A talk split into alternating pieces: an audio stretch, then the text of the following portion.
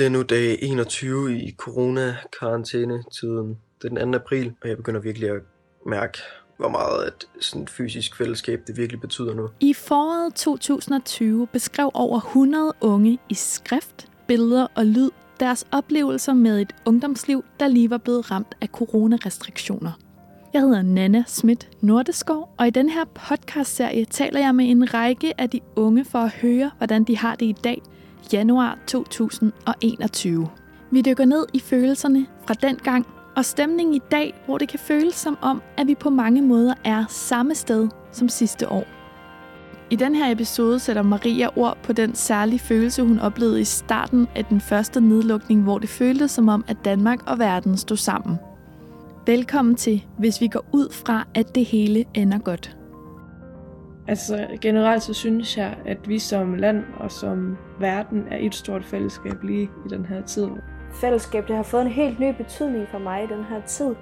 Og, og jeg synes helt klart, at der er blevet skabt et rigtig, rigtig stort fællesskab landet over og verden over for den sags skyld også.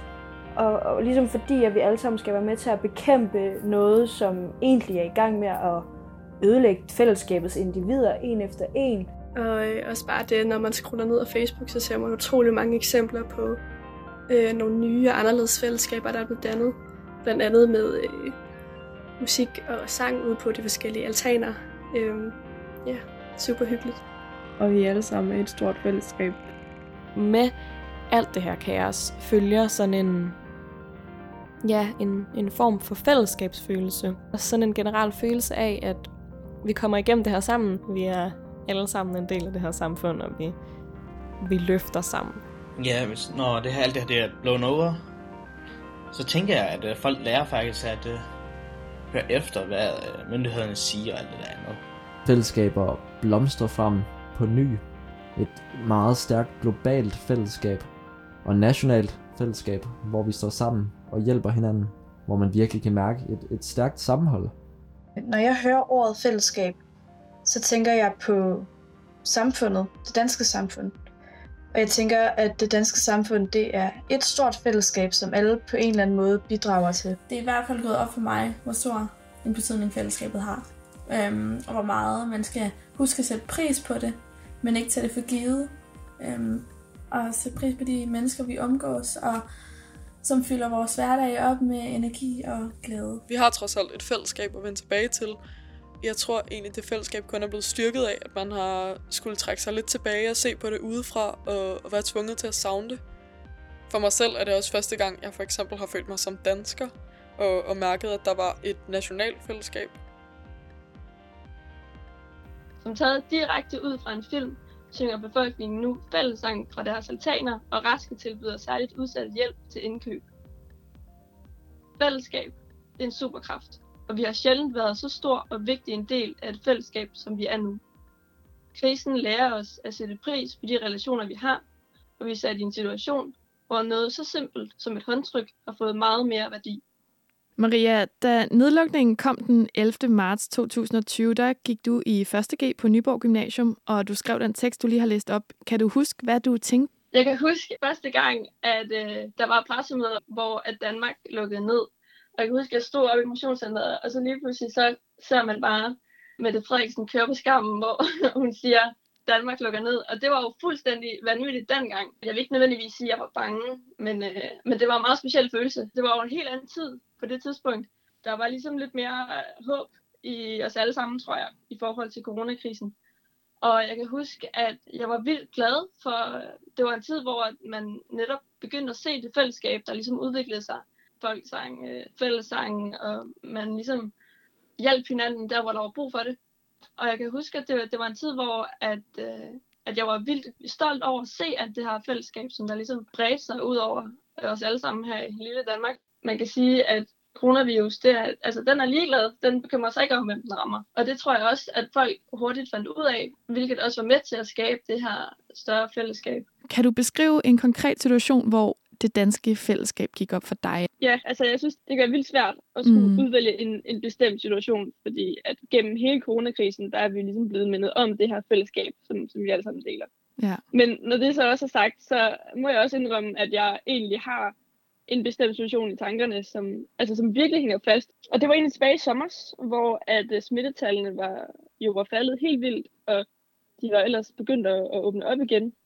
Og jeg husker det generelt som sådan en god tid, hvor at man kunne tillade sig at bevæge sig ud, altså unødvendigvis at skulle være til fare for andre og sig selv.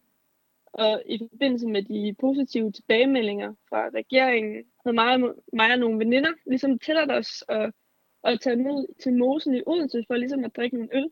Men i det, at vi ligesom kommer ned til mosen, som er det her store græsområde inde i byen, der imødekommer vi ligesom den her støj af folk, der hører musik og griner og skåler og sådan meget øh, sommerlig, næsten helt festlig stemning. Men ligesom i det, at vi kommer igennem den her sti for at finde en plads, så føler man bare sådan helt vildt imødekommet af alle de her mennesker. Så sad folk i hver deres grupper, og de sad i hver deres omgangskredse. Så på en eller anden måde var det faktisk helt vildt organiseret. Og det var netop den her følelse af at komme og være velkommen.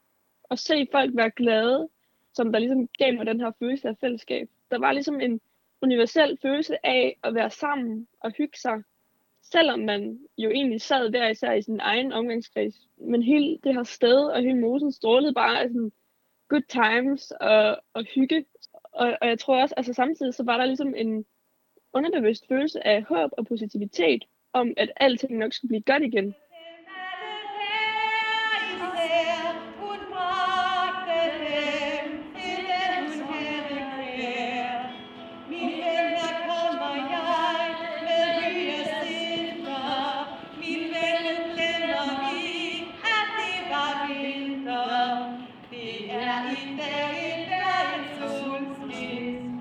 Dag prøver jeg at synge ud af vinduet som en måde at hylde alle dem, der er mere effektive og vigtige for samfundet end mig. Det har jeg set på Facebook, at der var en masse andre, der gjorde. Så klokken 6 sætter jeg mig i vinduet og synger en højskolesang. Det lyder ikke særlig godt og ikke særlig højt. Faktisk er lidt i tvivl om, der overhovedet er nogen, der vil kunne høre det nede på gaden. Men så kommer der en kvinde cyklende forbi og hører min falske, usikre sang – og hun ser simpelthen så glad ud.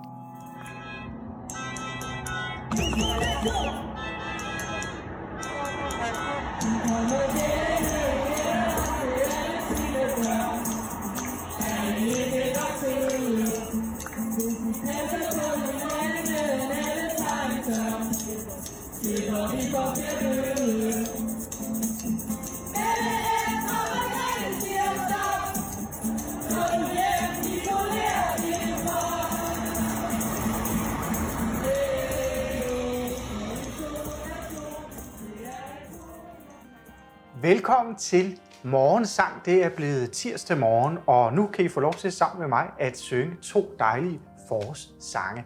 Kom op og stå, og lad os få varmet stemme og kroppen op en gang. Godmorgen. Og starter med en lille opvarmning derude.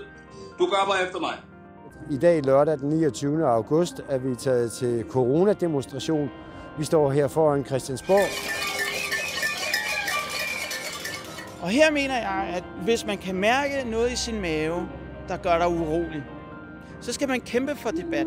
Man skal kæmpe for en god tone i debatten. Så når verden er gået i rød, så er det virkelig, fordi vi mener, at det er farligt at rejse ud, og det håber jeg, at flere vil lytte efter. Det kan godt være, at flyene kunne let fra København, men hvor skal de lande? Og vi kan ikke sælge de danske varer, hvis ikke der er nogen ude i verden, der vil købe dem. Der er jo en grund til, at vi overfor alle, inklusiv dansk erhvervsliv, som vi lever af i det her land og er afhængige af, er virkelig anmoder om, at man ikke rejser ud. Og det er virkelig vigtigt, at alle lytter efter det.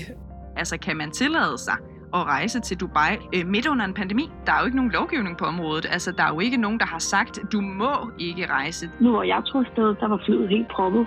Jeg var på helt normal ferie. Sommerferie for mig, når man vil rejse med sin familie. Så mig som influencer jeg bliver hakket for det, det ved jeg ikke hvorfor, men hvorfor alle de andre ikke har fra det, men der er så mange mennesker, der tager afsted også. Mm. Jeg kan ikke huske, hvornår Danmark senest som samfund har bedt en hel generation af børn og unge om at yde så stor en indsats, som det vi beder jer om at yde i den her tid. Vi har bedt jer om at se meget få venner, aflyse festerne.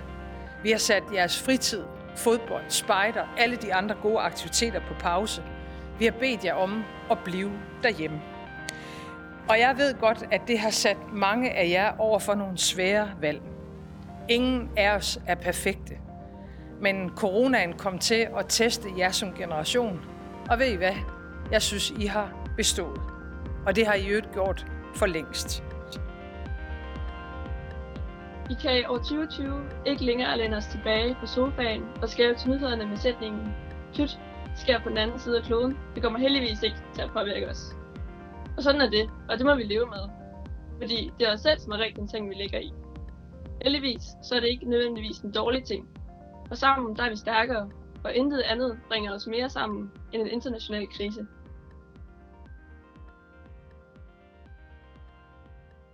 Maria, det her det var dig, der læser din beretning fra april 2020 op. Kan du beskrive den modsatte situation? Et øjeblik, hvor du blev bange for, at fællesskabet måske ikke kunne leve op til sit ansvar omkring samfundssind, for eksempel? Altså den tid, hvor jeg har været mest bekymret for, som du siger, det modsatte af, af fællesskabet.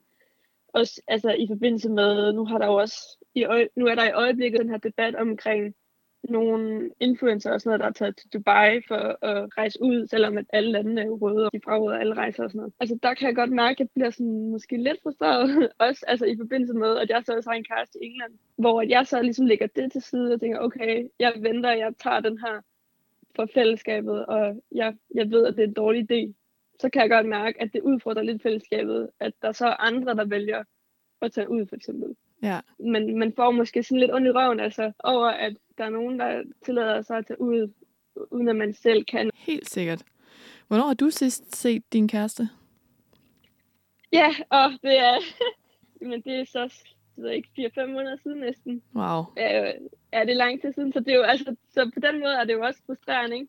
Jo. At man så lægger det til side, og man, man, man siger, hey, okay, det, jeg ved, det er en dårlig idé, og så man så ser andre tage ud. Altså, det er jo, det er jo bare dumt. Altså, og så har vi jo så fået invitation igen til Danmark, som på grund af det. ja. Og jamen, det er, ah, det er sgu lidt der lidt, må indrømme. Vi er på en måde forbundne, ikke? Altså, det er ikke kun os her i Danmark. Vi er også afhængige af mennesker på den anden side af jorden, og de er afhængige af os på en eller anden måde. Ja, lige præcis. Jeg synes, at det er vildt interessant at se, at man, øh, at man kan udrette så meget på kort tid, og hvis man virkelig vil det, så, altså, så kan vi virkelig skabe nogle løsninger på nogle ting. Og det synes jeg er vildt interessant at se, også i og med, at vi lige nu også står over for øh, en stor krise i form af, af klimakrisen. Og på en eller anden måde synes jeg egentlig også, at man kan, man kan sammenligne de to kriser lidt, fordi at coronakrisen, det er jo meget, det er igen det her med, at der er ikke nogen, altså, du kan jo ikke kurere corona selv. Altså hvis man selv øh, gør, som man skal, og gør, som myndighederne fortæller os. Hvis, hvis man ene og alene gør det, men alle andre ikke gør det, så, så, så sker der jo ikke noget fremskridt altså, overhovedet. Og sådan er det jo det samme med klimakrisen, i og med, at hvis jeg er den eneste, som der tænker på klimaet, så, der, altså, så sker der jo ikke noget. De ting, vi lærer under corona, at vi ikke kan redde verden alene, det tror jeg, vi kan bruge helt vildt meget i, i klimakrisen. Man får snart behov for at gøre noget egoistisk, og noget, der ikke rigtig er så samfundssindsagtigt, synes jeg. Ja, og det synes jeg jo egentlig allerede, man kan se i og med nogle af de protester, der har været mm. omkring corona. Altså det er jo, altså, der kan jeg lige være ærlig, det er jo vildt egoistisk. Altså at skulle mødes helt vildt mange, og så skulle sige, når man, jeg gider ikke restriktioner mere. Altså sådan, så er det jo sådan lidt. Men det synes jeg også bare viser, altså det, det viser vildt meget det her behov, som du siger, for at gøre noget egoistisk. Er den mentalitet, der ligesom siger, okay, det skal nok løse sig, og det hjælper ikke noget, at jeg ligesom får et flip og siger, du gider ikke mere. Altså. Har du en fornemmelse af, at Danmark er blevet mere splittet nu, end vi var i foråret? Det, helt ærligt, så synes jeg faktisk lidt, ja, der er rigtig mange mennesker, som der altså virkelig bliver tungere og tungere af de her restriktioner, der ligesom bliver lagt på vores skuldre, og er, er udmattet. Altså vi har i forhold også til tilbage i april, hvor der var det her håb om, om sommeren, og om at tingene ville blive bedre, så har vi nu sådan lidt et faktum, der virkelig bare er, er trætte. Især folk, som der også næsten øh, altså står frem og siger, at jeg gider ikke mere. det, jeg kan ikke bruge det til noget rigtigt. Nej. og så er det også vigtigt at snakke om de frustrationer, der så er i stedet. Ikke? Jo. Vi har jo en stor coronakrise, men vi, på en eller anden måde er vi jo alle sammen hver især rundt med vores egen krise tager afstand fra alle Holder cirklen tæt helt palle For vi er under angreb nu, den virus er grov Lad være med at tro eller sjov Denne podcast bygger på ca. 140 unges beretninger om vigtigheden af fællesskaber. Skrevet i foråret 2020, hvor Danmark gik igennem den første nedlukning af samfundet på grund af truende coronasmitte. Bag indsamlingen af beretningerne stod blandt andet Room of Solutions og Enigma, Museum for Post, Tele og Kommunikation. Podcastserien er produceret af og på Enigma for Radio Loud. Så dukker, hvis du en af dem, der alligevel lige skal punke, en og så før var det blandt selv, nu er det sand i jail, og nogen vil sige, det er et hysteri, men bare pas dig selv, og bare gå ned i armet med det hosteri, og hold ud, bliv ind, vask hænder, helt ren, ingen high fives, ingen fist bumps, håndsprit i min inderlom, tænk på det som ingen fingeraftryk, ingen DNA for noget spødt, no, ikke dele nogen syv Mit crew siger rulle solo Hvordan skal vi klare det? Hvordan skal vi klare det? Hvordan skal vi